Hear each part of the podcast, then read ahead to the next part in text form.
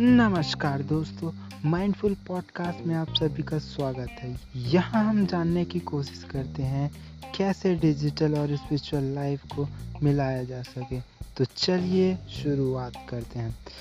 आज की कहानी एक ऐसे लड़के पर है दोस्तों, जो अभी अभी अपने पैरों पर खड़ा हो रहा है। आइए देखते हैं मुसीबतें उसे किस तरह झुकाने का प्रयास करती है और वह किस तरह उन मुश्किलों से बचकर खुद को आगे बढ़ाने में सफल रहता है। मोहन, जो एक गाँव का लड़का है, वैसे तो मोहन को किसी चीज़ की कमी नहीं हुई, परंतु इसके माता पिता ने इसे हमेशा दबा कर रखने की कोशिश करते। उसके माता पिता नहीं चाहते थे कि मोहन किसी भी तरह से गलत संगति में पड़े, बुरी आदतों का शिकार हो। गाँव देहात से होने कारण मोहन के माता पिता को पता नहीं चला कि वे कितनी बड़ी गलती कर रहे हैं। उन्होंने अपने बच्चे का अधिकार छीना है, वो अधिकार जो मोहन बचपन में तो ना समझ सका, लेकिन बड़ा होने के बाद उसे समझ में आया किस तरह वह दूसरे बच्चों से बिल्कुल अलग है। अभी मोहन का शारीरिक विकास तो हो चुका है, लेकिन उसकी मानसिकता अभी भी बच्चों वाली ही रह गई है। अब मोहन बड़ा हो चुका है, लेकिन अभी भी उसके माता पिता मोहन के साथ वैसे ही सुलूक करते हैं। मोहन ना किसी से ज़्यादा बात करता, ना ही उसके दोस्त थे।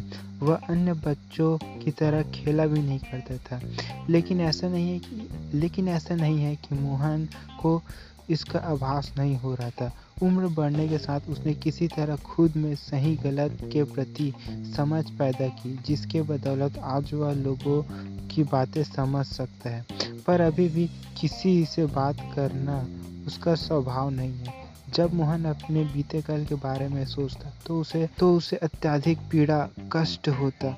वह सोचता, क्यों उसके साथ ऐसा हुआ? मोहन ने अन्य बच्चों की तरह बचपन नहीं देखा, जिसकी तड़प उसे तड़पाती। वह अब अन्य बच्चों को खुद से अलग देखता तो उसे इतनी पीड़ा होती, भले वह दिखाता नहीं, पर अंदर से वह रोता रहता।